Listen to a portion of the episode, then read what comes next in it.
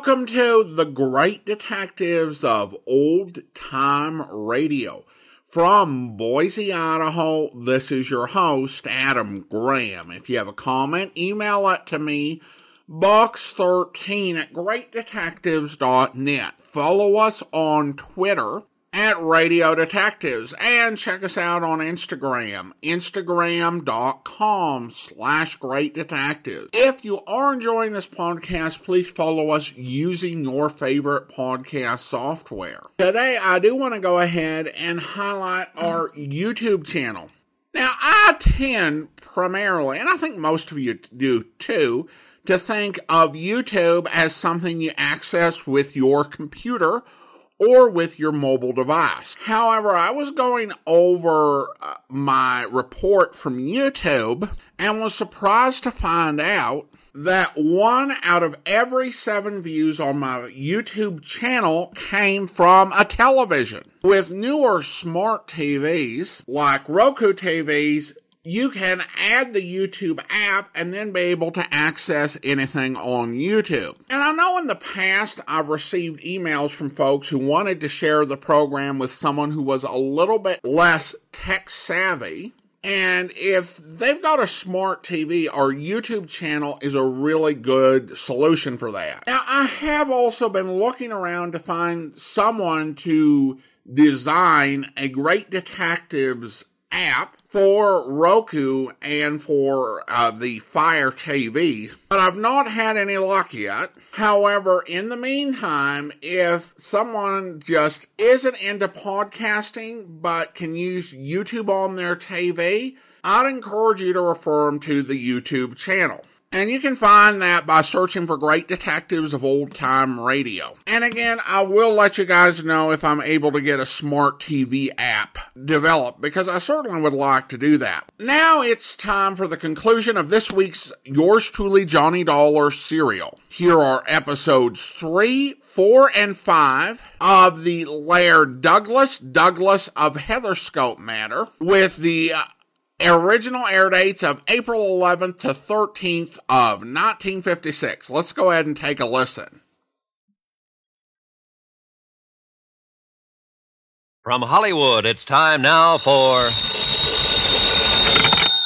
Johnny Dollar. Lieutenant Steve Howard, homicide. I found word to call you there at your hotel. Right. I'm an insurance investigator, Lieutenant, and. Yeah, I've heard of you. Uh, can I help you? Well, I understand you're the man who handled a murder case at the Bala Kinwood Dog Show last year. That's right. Uh, we're still working on it. Oh, fine. Like to look over the setup for an attempted murder? Oh? Of who? Me. Stay right there, Mr. Dollar.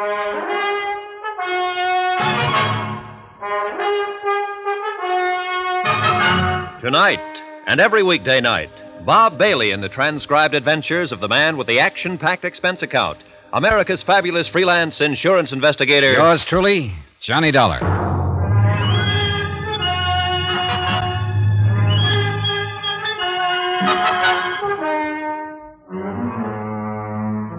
Expense account submitted by Special Investigator Johnny Dollar to the Philadelphia Mutual Liability and Casualty Company. Following is an accounting of expenditures incurred during my investigation of the Laird Douglas Douglas of Heatherscote matter. And at this point, that name is no joke. Expense account item three, 70 cents cab fare from the office of Harry Branson to my hotel. It was at Harry's office that I got the craziest assignment I'd ever taken bodyguard to Laird Douglas Douglas of Heatherscote, who turned out to be a dog. And I mean that literally. A purebred Scottish terrier who rated high enough in dogdom for somebody to make a couple of attempts on his life. Right now, it looked like somebody wanted me to be next. Uh, what's all this talk about an attempt on your life? Here, Lieutenant. Take a look at this handbag of mine. Huh? Wait, don't touch it. Huh? I left it here on this little luggage stand about an hour ago, right after I checked in. Only before I left it, I opened it and took out my gun. So? So when I got back, just before I called you, I found the bag as you see it now, locked again. Oh, now look here, Mr. Yeah, Powers. I know, I know. But if a chambermaid had been in here, there would have been other signs. You know, bed turned down, fresh towels in the bath, things like that. Boy, you're a suspicious man. You sure you didn't lock it yourself after taking your gun I'm out? sure. Anyhow, instead of opening it, I started to pick it up to put it on the bed to unpack. Here now, you lift it. Why? Because it weighs close to 25 pounds, and that's too much for nothing but an extra suit, a few shirts and shorts, some handkerchiefs, and the like. You check with the desk? No callers that they know about. Oh, let me see. Yeah, that is pretty heavy. And it doesn't tick. Now, look here. Yeah. Do you see where somebody on the fire escape used a pry bar to shove this window open? Well, yeah. And those marks are fresh. Very fresh. Operator, get me Central Police. Expense account item four. Check for twenty nine fifty to the nearest Bond clothing store for one pair of trousers to replace those torn by Laird Douglas Douglas of what's his name when I'd first met him in Harry's office. Item five. Phone call to Mrs. Peter Malcolm Kelly Van Pyton. Well, don't you worry, Mr. Dollar. If you're delayed, you're delayed, and we'll just expect you here at the Maples when you get here. Your suite is all ready and waiting for you. I'll be there as soon as I can. Oh, I do hope you've had a suit made to replace those trousers little Laird Douglas tore. Why don't you have a couple of suits made and just charge them to me? Thanks. Maybe I'll get around to that. Goodbye, Mrs. Van Pyton.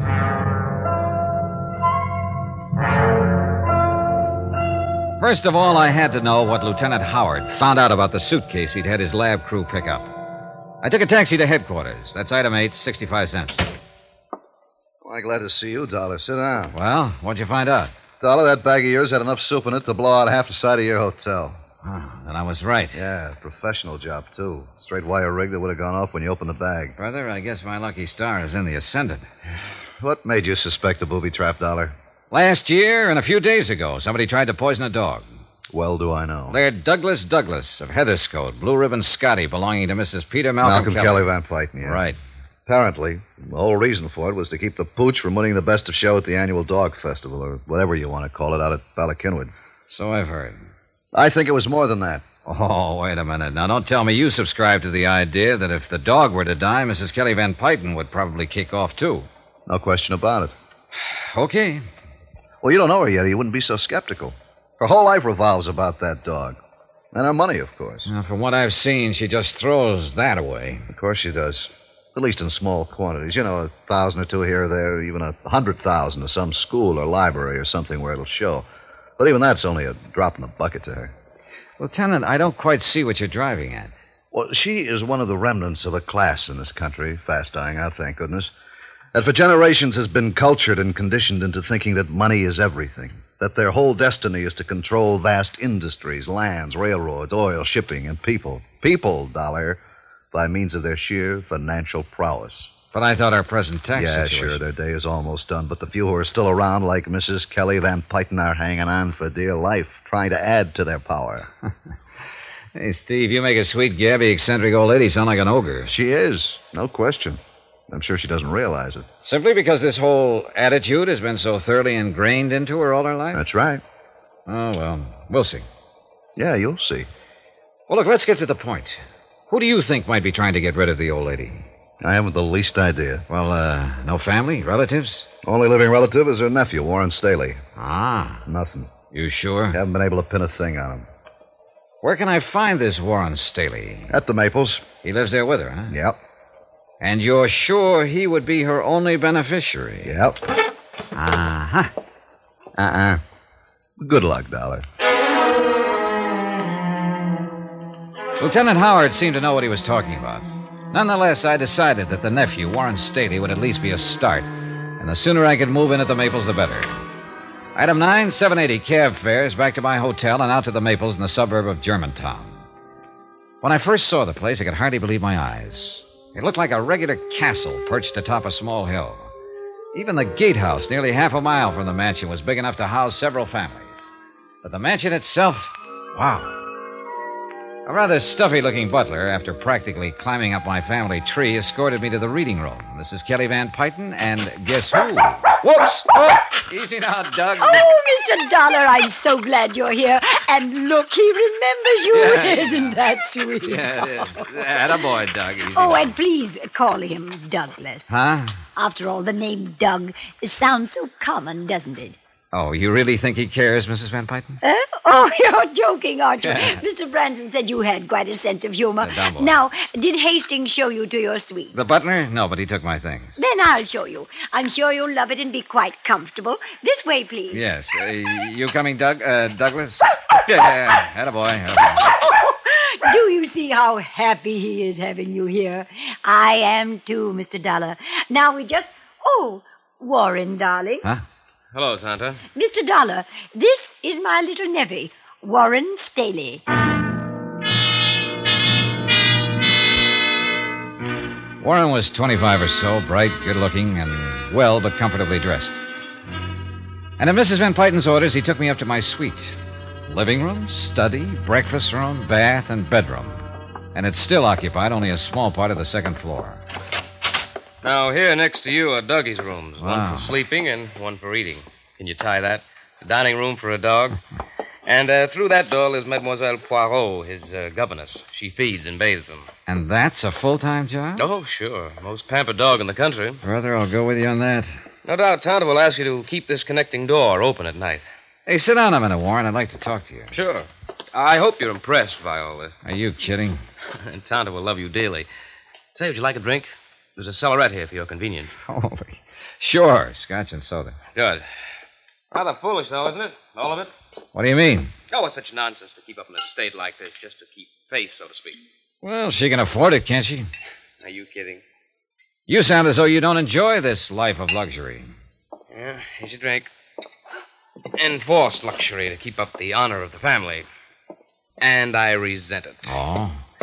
Without ever having to lift a finger, do an honest day's work. When she's gone, I'll be one of the wealthiest men in the country. That's bad, huh? Do you think it's strange that a fellow would like to stand on his own feet for a change, make something of himself, by himself? Well, why not just pack up and leave? You don't know Tonto. No, I guess I don't. Oh, it's really more than that. I'm the only member of this family left, aside from Tonto. So I understand. I'm the only one left to carry on the Van Pyton empire. Uh, drink up. Wait a minute. Branson used that term, too. Yes, empire. Not only enough security to sink a battleship, but controlling rights in steel, utilities, and most important of all, Eastmoreland oil. I see. And what's most important about that is that I'll survive to keep control of Eastmoreland from Kenworthy. Harrison R. Kenworthy. Yeah? There's been a battle over Eastmoreland oil for, for generations between the Van Pytons and the Kenworthys. Say, tell me, does Kenworthy have any heirs? One, his son Ronald, I see. What sort of a fellow was he? good friend of mine. We waste a lot of our time together. Oh, uh, drink up, Mr. Dollar. I'm ready for another, and you haven't even touched yours. Yeah, well, listen. I'm going to lay some cards on the table. Shoot. Somebody's been trying to get at Laird Douglas, the dog, presumably as a way of getting at your aunt. It's true. If anything would have happened to little Dougie. Okay, okay. I'll take your word for it. Now, because of the intense rivalry between your aunt and Kenworthy, or rather between Laird Douglas and his pup, Lady O'Diddy's Mimmy, or whatever her name is, anyway, Kenworthy should be number one suspect. When you know him, you'll cross him off your list. So Lieutenant Howard has told me. But, uh, go on. All right, all right. As sole beneficiary of the Van Pyton Empire, as you call it, you come in as fast number two on the list. I can understand that. But unless everything you've told me is a fancy fairy tale to throw me off, then. Every. Everything I've told you is. Is true, Mr. Dollar. What's the matter with you? Nothing. Go on. Okay. And mind you, Warren, I'm not forgetting for a minute that there's been a couple of murders involved in this whole screwy business, plus an attempt on my own life. Attempt on. on your. Dollar? Hey, hey, what gives you? Are you plastering on a little over one drink? No, listen to me. I know. Now I know, and I can tell you, Dollar. Tell me what? The answer. The, the whole thing. Dollar! Warren, what's the matter with you? I can't. I can't breathe. Hey, you. Warren. Drink. Meant for you. Don't touch.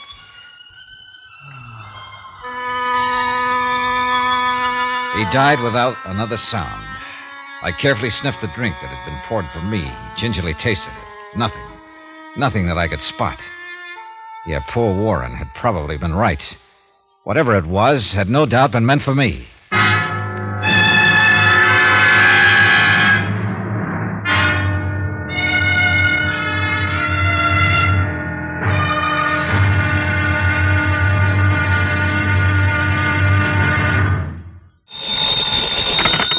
Johnny Dollar. Lieutenant Howard, homicide. Oh, hi, Steve. Hi. As you know, I've given orders for you to be confined to your suite out there at the Maples until I can get some of the lab crew out there. You don't think I murdered Warren Staley? Apparently, you were the only one who was with him when he died. Now, look here. I'm the one who's kept even the family out of here. What's more important, you're the only one on the whole estate who might be trusted to keep things intact. Any possible evidence. So please don't leave your room. Okay, diplomat. I'll sit tight.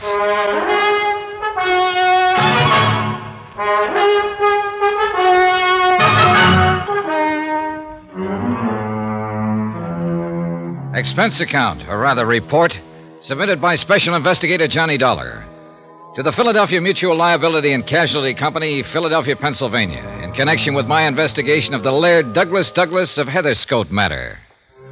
No need to itemize expenses at this point because there are none. The magnificent suite in which I'm parked out at the sumptuous mansion of Mrs. Peter Malcolm Kelly Van Pyton is fine, except for the body of young Warren Staley, Mrs. Van Pyton's nephew, draped over the arm of the easy chair in which he died a few minutes ago.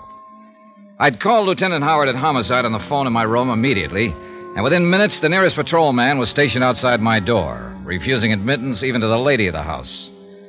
After all, this was the third murder that tied up with the Scottish terrier who started all this, Laird Douglas Douglas of Heatherscote. While waiting for Lieutenant Howard and his crew, I shaved, showered, and changed my clothes. Then, about ten minutes later, Well, Dollar? Hi, Lieutenant. Ah. See what you mean. Yeah. He seemed like a nice kid, too. It's all yours, Doctor. Go right ahead. Very well, Lieutenant. Here, Paul, just sit like you do. Okay, for pictures, Yeah, Lieutenant? yeah, yeah, go right ahead, Okay, Sergeant. excuse me, Doc. Hey, before you get started here. Okay, Dollar, let's have it. What happened? Well, Warren brought me up here himself, and I sat him down to ask him some questions. You suspected him, didn't you? In spite of what I told you. Sure. As sole beneficiary of the Van Pyton estate, empire as he called it. Yeah, well, what do you think now? But you were right, that he was clean. Anyhow. My boy, my poor darling Warren, where is he? No, take your hands off me. My boy Just a is minute, dead. Mrs. Van Pyton. No, you can't keep me out. This is Well, my own house, and this is my own Yes, nephew. I, am my sorry, boy. but you'll have to wait until we can get Oh, everything clear. this terrible, Uh, look, terrible Mrs. Van thing. Pyton, if you'll just wait until we finish. Just a minute, Lieutenant. Hey, whoa, young fella, hold on a minute. Who are you? Johnny Dollar, who are you? Ronald Kenworthy, his best friend. What happened to him? He was poisoned. Poisoned. And where were you? How could a thing like this happen if you were going oh, Whoa, with... Ronnie, just calm down a minute. How long have you been here in the house? Why, half, three quarters of an hour, something like that. But I don't see... Where? Where were you? I was down in the reading room with Mrs. Van Pyton. All the time? Len out in the garden. Alone? Yes, except for a few minutes while I talked to Hastings, the butler out there. What were you doing in the garden? I was on my way up here by the back way to see Warren. I've always used the back staircase from the garden ever since we were kids together. This suite of rooms used to be our playroom ever since I can remember. All right, all right. Go on with what you were saying. Well, then about that time, or a few minutes later, I don't know exactly, I heard the police car come screaming up the driveway. That was the first that any of us, Mrs. Van Pyton or Hastings or I, that any of us knew that something was wrong, that something had happened to Warren. But now look here, Mr. Dollar, All I right, don't. Kenworthy, you two. What? You'll have to leave with Mrs. Van Pyton until we're through in here. Oh, please, Ronald, help me. Help Well, me. but I... Go ahead, Ronnie, go ahead. All right. Oh, come on, you poor old dear.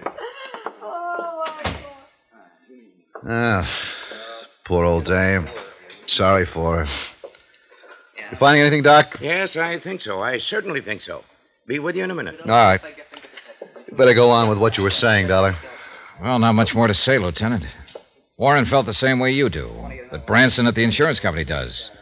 If anything happened to the dog, Laird Douglas, it'd be the end of Mrs. Van Pyton. That the murders of the dog's handlers, caretakers, were purely incidental to attempts on the dog's life. But, But what? well, he apparently was as concerned over this whole thing as we've been. Said he had a very strong theory about who might be back of all this. Who, did he tell you? He was about to when this, whatever it was, hit him.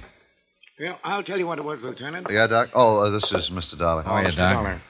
Norfolk acid. Same thing that killed the two dog handlers and was used on the dog itself. I can tell without further examination. Wait a simply minute, by- Doc. Wait a minute. If the dog got the same thing that killed a couple of grown men, A dog with a much more sensitive stomach, unused to all the strong food and drinks the human stomach is constantly abused with, a dog would immediately regurgitate and retain only a minute amount of the panorphic acid. I see. In the case of Warren Staley here, it was added to the Scotch whiskey he drank. Traces of it in his glass and a, in a full glass beside your chair. Well, Doc, have you checked those bottles in the cellarette? Uh, just about to. Uh, Uh, which uh, bottle did he pour that out of, Dollar? The one right next to that bottle of VO there. He. Wait a minute. This isn't the same bottle. What?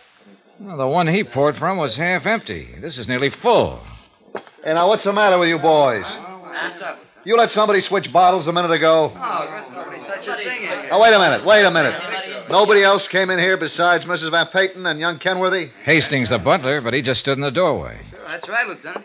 Yet somehow, between the time Warren Staley poured those drinks and now, somebody switched bottles. Unless you're wrong about this, Dollar. No sign of the poison in this one, Lieutenant. It's the only scotch bottle. You've been here in the room all this time, Dollar? Yeah, sure. And in the bath, I shaved and showered and dressed while waiting for you to get here. But only after one of your men came and parked outside the door. Well, where does this door lead to? That's the dog's quarters, two rooms. Oh, I see. Come on, Dollar. You might wait for us. Yeah. I'll be here. What about that door beyond? Oh, that. Mademoiselle Poirot, the dog's governess. Well, where was she? How should I know? I didn't even meet her. Goody! Ah, the Folies Bergère. Yeah, I, I guess I should have knocked. Who are you? Why you come in this way while I'm dressed myself? Uh, uh, uh, sorry, mademoiselle. We're the police. Police! What have I done that you should see me this way? Well, nothing, ma'am, nothing. But, but how long have you been there in your room? Only two minutes. I came in the back way to change my clothes. Yeah, that was obvious. It's my day off. I have big date. Uh, not now, you haven't. Get dressed, and I'll send an officer in to escort you downstairs. Come on, Dollar. No, you cannot do this to me. I've done nothing wrong. You cannot make me stay here. Say, Pete, send somebody around the back way to cover the governess and take her downstairs for questioning. Yes, sir. Hey, Ransom. Yo. And Johnny, looks like you goofed. Hmm? While you were showering, somebody came in through her room, through the dog's quarters, and did the bottle switch on us. Oh, well, then we're even. Yeah, we're. What? You have very carefully mussed up any fingerprints that might have been on those doorknobs. Oh. Uh. Jerry, see if you can get any prints off those doorknobs back there. Right. If I haven't wrecked them. But, Johnny, if I didn't know about you and your reputation, I'd peg this on you so fast you'd. You haven't been holding out on me, have you? I assured him that I hadn't, then went downstairs to the monstrous living room and sat in while we went through a routine questioning of everyone in the household. I even went through the motions of bodyguarding the dog that had started all this and tried to console Mrs. Van Pyton. Results of the questioning? Nothing, Dollar, nothing. No leads. Yeah, so I noticed. The two previous murders of the dog's caretakers or bodyguards, whatever you want to call them. Yeah, well, same poison was used then. In their food as well as the dog's. But why? Why, Steve? Why? Why they? To keep them from helping Laird Douglas when it hit him? Well, more likely because those handlers had got wind of the attempt to poison the dog and suspected who was trying to do it. Yeah, yeah, that makes sense. Yeah. So there's one thing you're overlooking, darling. What's that? The intended victim of this last poisoning was not Warren Staley, but you. Oh, brother, I'm not overlooking that for one second. Yeah, and that's why I asked you if you were holding out anything on me. Because it would indicate that you have a lead, or at least suspicion about someone. Sure, sure, I got a lot of suspicions. Ronald Kenworthy, his old man, the butler, heaven help us, even Mrs. Van Pyton. Maybe even you, Steve. But when it comes to evidence, Yeah, I know what you mean. Well, I've got work to do.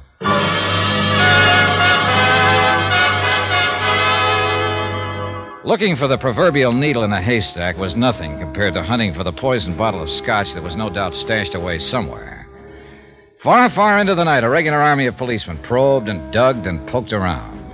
They opened drawers and closets and cabinets, pounded on walls looking for sliding panels and secret compartments, went through the trash, sifted a trash heap, dug up any freshly turned earth they could find on the grounds, even climbed trees. Yeah, they prowled through attics and basements, looked everywhere. Result? Nothing. Meanwhile, I stayed close to Mrs. Van Pyton. And I'll say this for her. In spite of her almost silly infatuation with that dog, she showed real strength of character. We sat alone together in the reading room. I know, Mr. Dollar, there's nothing I can do to bring Warren back.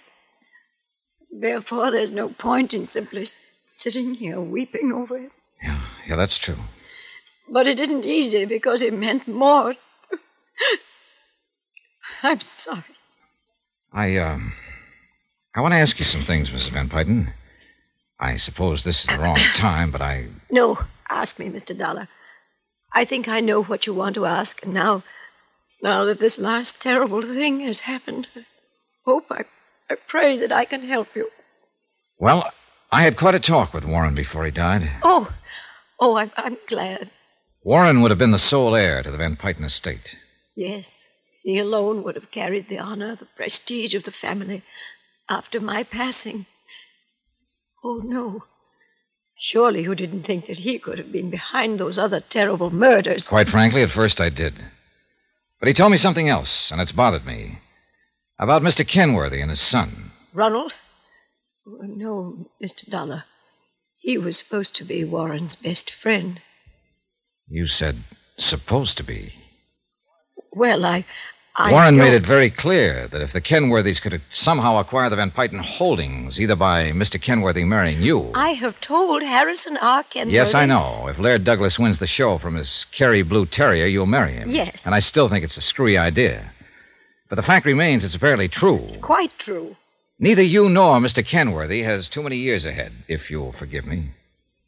Mr. Dollar, what? So there's now only one person left to benefit by the death of Laird Douglas, of Warren, of you, and ultimately of Mr. Kenworthy. Good heavens, Mr. Dollar. That's right. Ronald Kenworthy.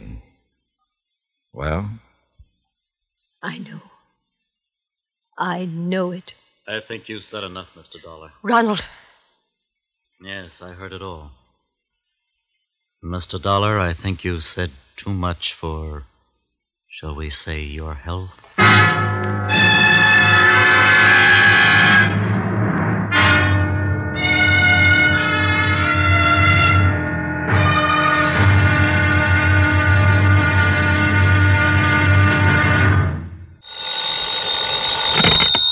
Johnny Dollar.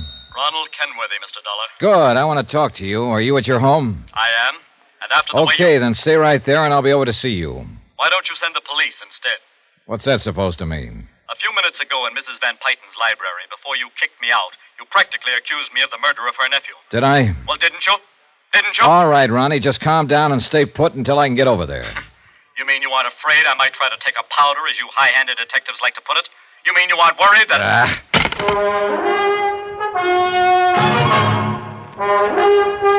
Ah.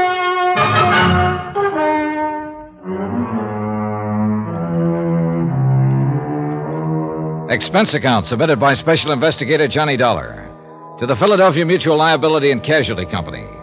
Following is the final report in my investigation of the Laird Douglas Douglas of Heatherscote matter. The whole case started out almost as a lark when I discovered that I'd come to Philadelphia to act as bodyguard to Laird Douglas Douglas, and for a fat fee and virtually unlimited expense accounts. Me, bodyguard to a dog. But it ceased to be funny when I learned that the dog's two previous caretakers had been murdered. And when, only a few hours ago, an attempt was made on my life that ended with the death of young Warren Staley. Yes, Mr. Dollar, I see. I guess I was so upset by the death of my nephew that I. I didn't realize the attempt was really made on your life. The second attempt, Mrs. Van Pyton. What? Shortly after I arrived in Philadelphia, somebody planted a booby trap in my suitcase in my hotel room. Good heavens, no. And you think that Ronald Kenworthy did that too? Well, what do you think? Well, yes. Now that poor dear Warren is gone, there's nothing to prevent the Kenworthy estate from achieving control of the Van Pyton holdings. That is, if I were to die. Go on. Upon the death of Harrison Kenworthy, the whole financial empire would be inherited by his son Ronald. So I understand. Ronald. And he would be the wealthiest, the most powerful man financially in the United States. Ronald, who pretended to be Warren's best friend, who pretended to love me. It's a terrible thought, isn't it? Apparently adds up, though, doesn't it? There is no question of it. But what evidence have you? None yet. Well, then I'll help you get it. And I can do it, Mr. Dollar. I may appear to be only a wealthy, foolish old woman who dotes on her pet, Laird Douglas. But I'm not. I'm astute, shrewd, and clever. Since Peter, my husband, died, I alone have managed this estate, this financial empire. I use the word again. With my money, with my. Oh, yes, I can do it, Mr. Dollar, and Ronald will be made to pay for these terrible things that he has done. I, uh, I admire your confidence. Nothing, no one can stand in my way. You see, I'm only sorry that a few minutes ago you didn't keep him here, make him face it. I'm going to see him now. Oh, where? At his home. I understand the estate adjoins this one. Yes. But please, look out for him. Shoot first, Mr. Dollar, What? because now he may act like the cornered rat that he is. I decided to walk across to the Kenworthy estate in the hope the fresh air would help clear my thoughts. Logical as it all seemed, I didn't like what I just heard. Then luck, pure, unadulterated luck. As I walked across the broad lawn between the main house and the gatehouse, I passed the garage building with its Rolls Royce, two Cadillacs, and a station wagon. And then I saw him. Andy LaForte, alias Henry Fortune, alias Andrew Ford, one of the cleverest second story men in the country, with a record on the West Coast as long as your arm. A man who would do anything for money. He was idly going through the motion of dusting off a car. I walked past quickly, not sure whether he'd noticed me or not. I hope not. For it was one of his ilk who'd had to plant the booby trap in my hotel room, who could have slipped the poison into the liquor that killed Warren Staley. I turned in at the gatekeeper's house. Yeah, Mr. Dollar.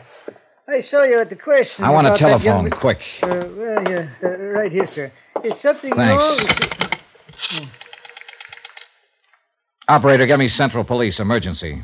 Good heavens, Mr. Dollar. Something The man there in the garage polishing cars. Uh, Andy? How long has he been here? Oh, a year more. Ever since the dog show at Valley Kid. Oh, what does he do? Year. Oh, the driving for Mrs. Van Pyton, but uh, something going Hello? Give me Lieutenant Howard, homicide.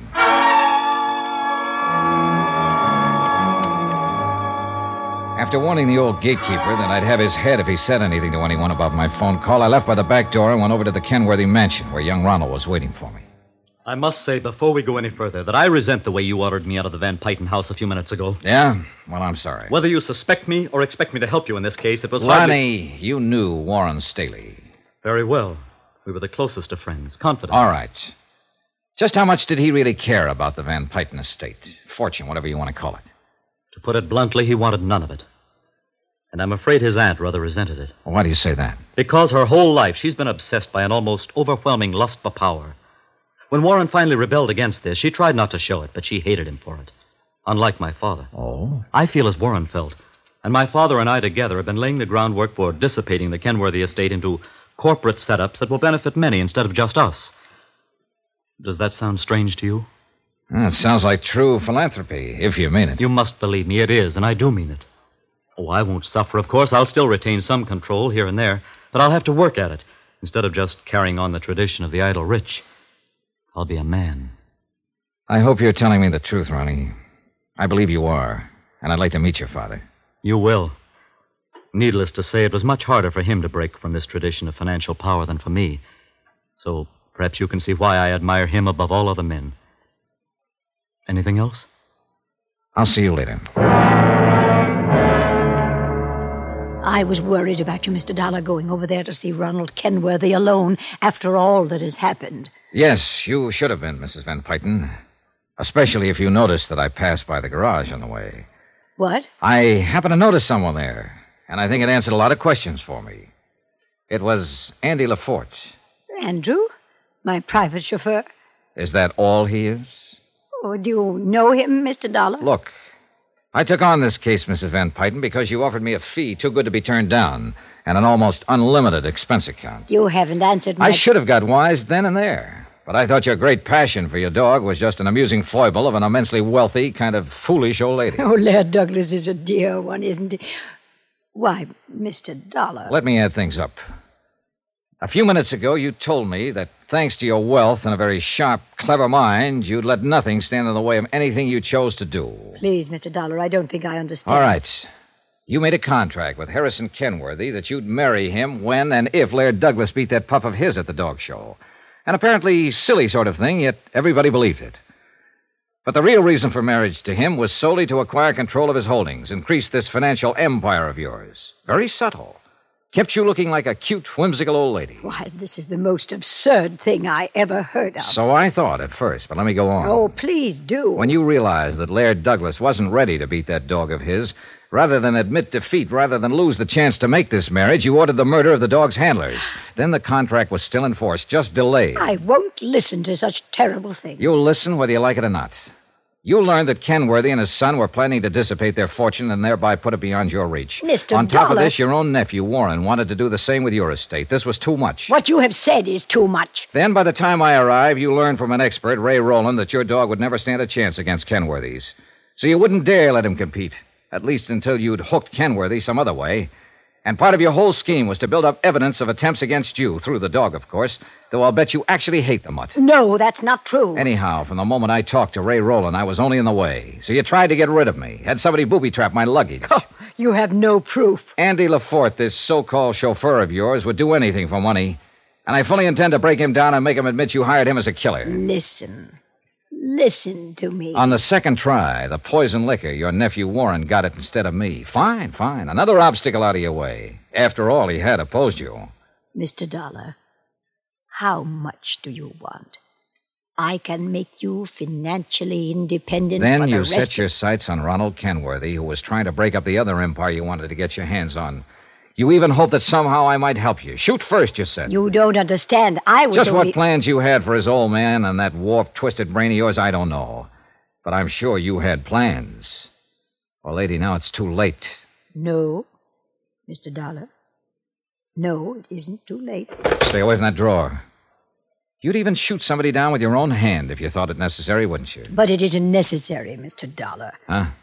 Are you sure it wouldn't be easier if I were just to give you, say, a hundred thousand dollars and two hundred thousand? All right, Andrew. Right here, Mrs. Van Pyton. Well, well. Hello, Andy. Got a license for that thing? Shut up. Want me to do it now, Mrs. Van? Yes, Andrew. Uh, what if the servants hit a shot? Hold it, Donna. Don't worry, Andrew. I'll take care of things. Haven't I always for you? Yeah. Yeah, sure, sure. She'll take care of things. While you're pulling that trigger, she'll blast you down so fast you won't know what hit you. Make it look like we killed each other and leave her in the clear. Quiet. She's got a gun in that drawer beside her, and she'll use it. You hear me, Andy? I said quiet. What you don't know is that she can't do without me. but we can do without you. All right, Andy, wait now. Listen, will now, you? Mrs. Van. All right, Andrew. Now. Thanks, Lieutenant. Oh, Lieutenant, uh, then you saw he was going to shoot down Mr. Dollar. Yes, I Oh, heard yes. too, Mrs. Van Pyton. Plenty. Oh, no, you, you don't understand. Mr. Dollar had come up here to talk to me. I wanted to offer him a great deal more money for his work for me. I guess Didn't I almost Mr. didn't make Dollar? it. More Glad you money, keep talking to him so Then long. this Got a cough drop? with the gun Is came this in. Buddy He the Andy became LaForte? wild. Oh, shut up. Was that? You heard him. I beg your pardon. Clever, shrewd, astute. You're just off your rocker. You'd have to be, I guess, to start a thing like this in the first place.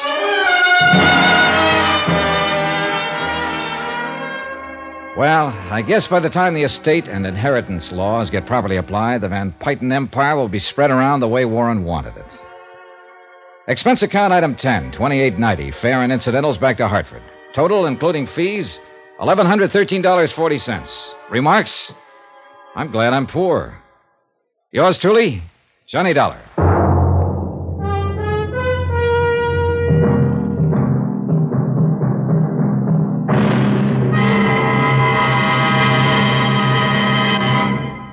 Here's our star to tell you about next week's intriguing story. Next week, an insurance swindle that really backfired. The only trouble was it caught me right in the line of fire. Join us, won't you? Yours truly, Johnny Dollar. Yours truly, Johnny Dollar, starring Bob Bailey, is transcribed in Hollywood. It is produced and directed by Jack Johnstone, who also wrote this week's story. Heard in our cast were Jeanette Nolan, Harry Bartell, Byron Kane, Jack Kruschen, Bill James, James McCallion, Ken Christy, Dick Ryan, Bert Holland, Jack Edwards, and Hy Averback. Musical supervision by Amerigo Marino. Be sure to join us on Monday night, same time and station, for another exciting story of yours truly, Johnny Dollar. Roy Rowan speaking.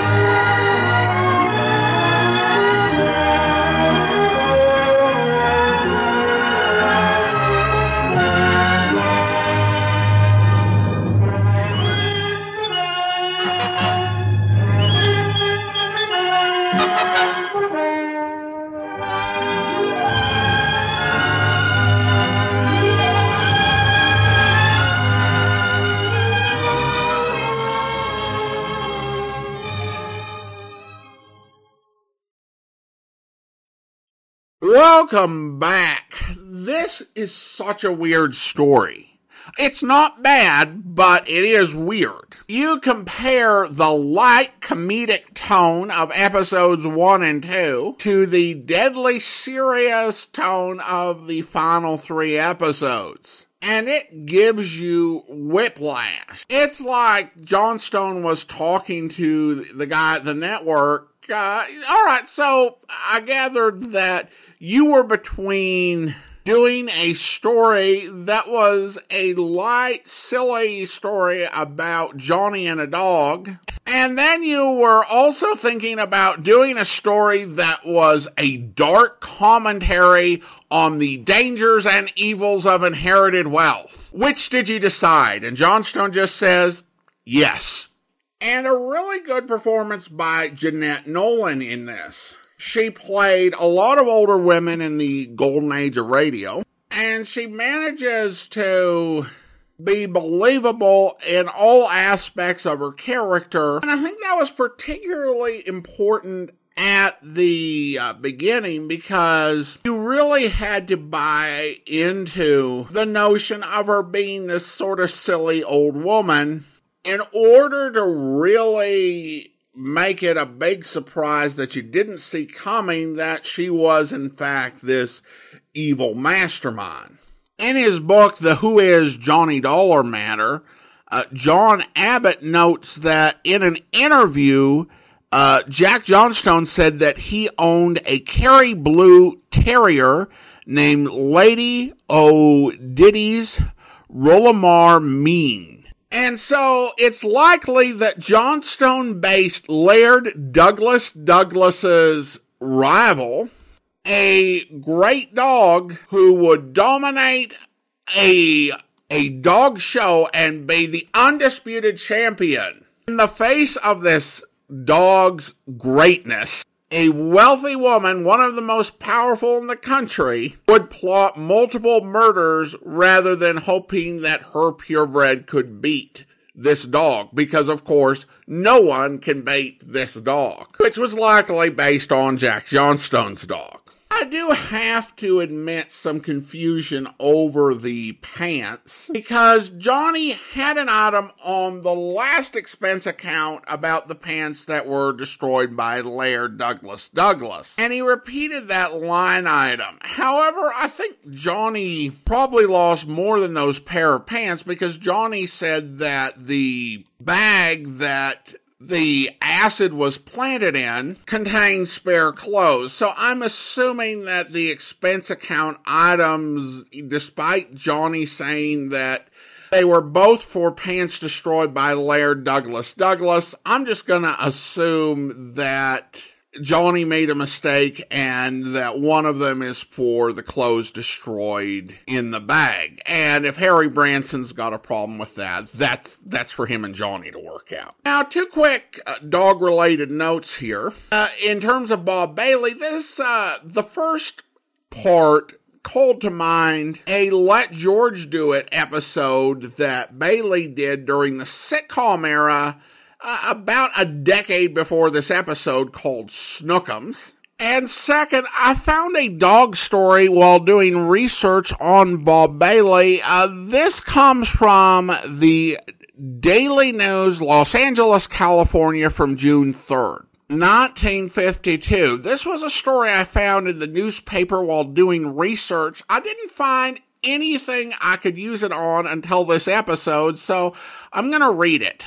A huge, fawn colored Great Dane escaped from one of the cars in KHJ's parking lot, and Henry Weig, the attendant, gave chase. He finally captured it, then found himself in a dilemma. He had no idea which car it had leaped from. Only identification was a caller tag stating, Call me Jacqueline. Apparently, sensing his distress, Jacqueline towed him towards a Cadillac, and Henry closed her inside. Later, Bob Bailey, radio sleuth of Let George Do It, got in his car and was driving out of the lot when he felt something clammy touch his ear. He turned to see what appeared to be a lion. He yelped and got out of the car in the nick of time. Henry rushed over and was explaining the mix up when they heard a sharp whistle, then watched Jacqueline leap out of Bailey's car and race across the lot to an MG and climb in beside the driver. And that's a true story. All right. Listener comments and feedback, and we turn to YouTube, which of course I mentioned earlier. And uh, Barbara enjoyed the Jolly Rogers fraud matter. Uh, writing, uh, good one. Thank you. Well, thank you so much. Uh, Barbara, appreciate the comment. And now it's time to thank our Patreon supporter of the day. I want to go ahead and thank Phil. Phil has been one of our Patreon supporters since March of 2018 currently supporting the program at the detective sergeant level of $7.14 or more per month. Thank you so much for your support, Phil. And that will do it for today. If you are enjoying this podcast, please follow us using your favorite podcast software. Please be sure to rate and review the podcast wherever you download it from. We'll be back on Tuesday with another yours truly Johnny Dollar serial. But join us back here tomorrow for Dragnet, where. Hello, Sarge. Hi. How you doing? I've done better. Yeah, well, what happened? Williams and I were cruising. We've been keeping an eye on this cafe lately. Tonight we decided to take a look. And just as we went in, two guys left in a hurry, the back door. We followed them out into the alley. It was dark out there, and I called to them. I said, Hey, fellas, just a minute, I want to talk to you. They stopped? I'll say. One of them whirled. He had a gun in his left hand. He shot both of us. Left hand, huh? Williams went down and out. I went down, but I took a shot at them. No effect. Then I started crawling out here to the car so I could call in. You started crawling? Yeah. Oh, wait a minute, Emerson. Weren't there any people around by that time? Oh, yeah, quite a few ran out after the shots. You mean nobody would help you to the car? That's right. Did you get a good look at either of the gunmen? Well, one of them was tall. I think he was a redhead. There was something funny about his nose. That's all I saw. It's too dark out there. Williams was closer. I think he got a good look. Joe, the other officer. I hope you'll be with us then. In the meantime, do send your comments to box13 at greatdetectives.net. Follow us on Twitter at Radio Detectives and check us out on Instagram. Instagram.com slash Great Detectives. From Boise, Idaho, this is your host, Adam Graham, signing off.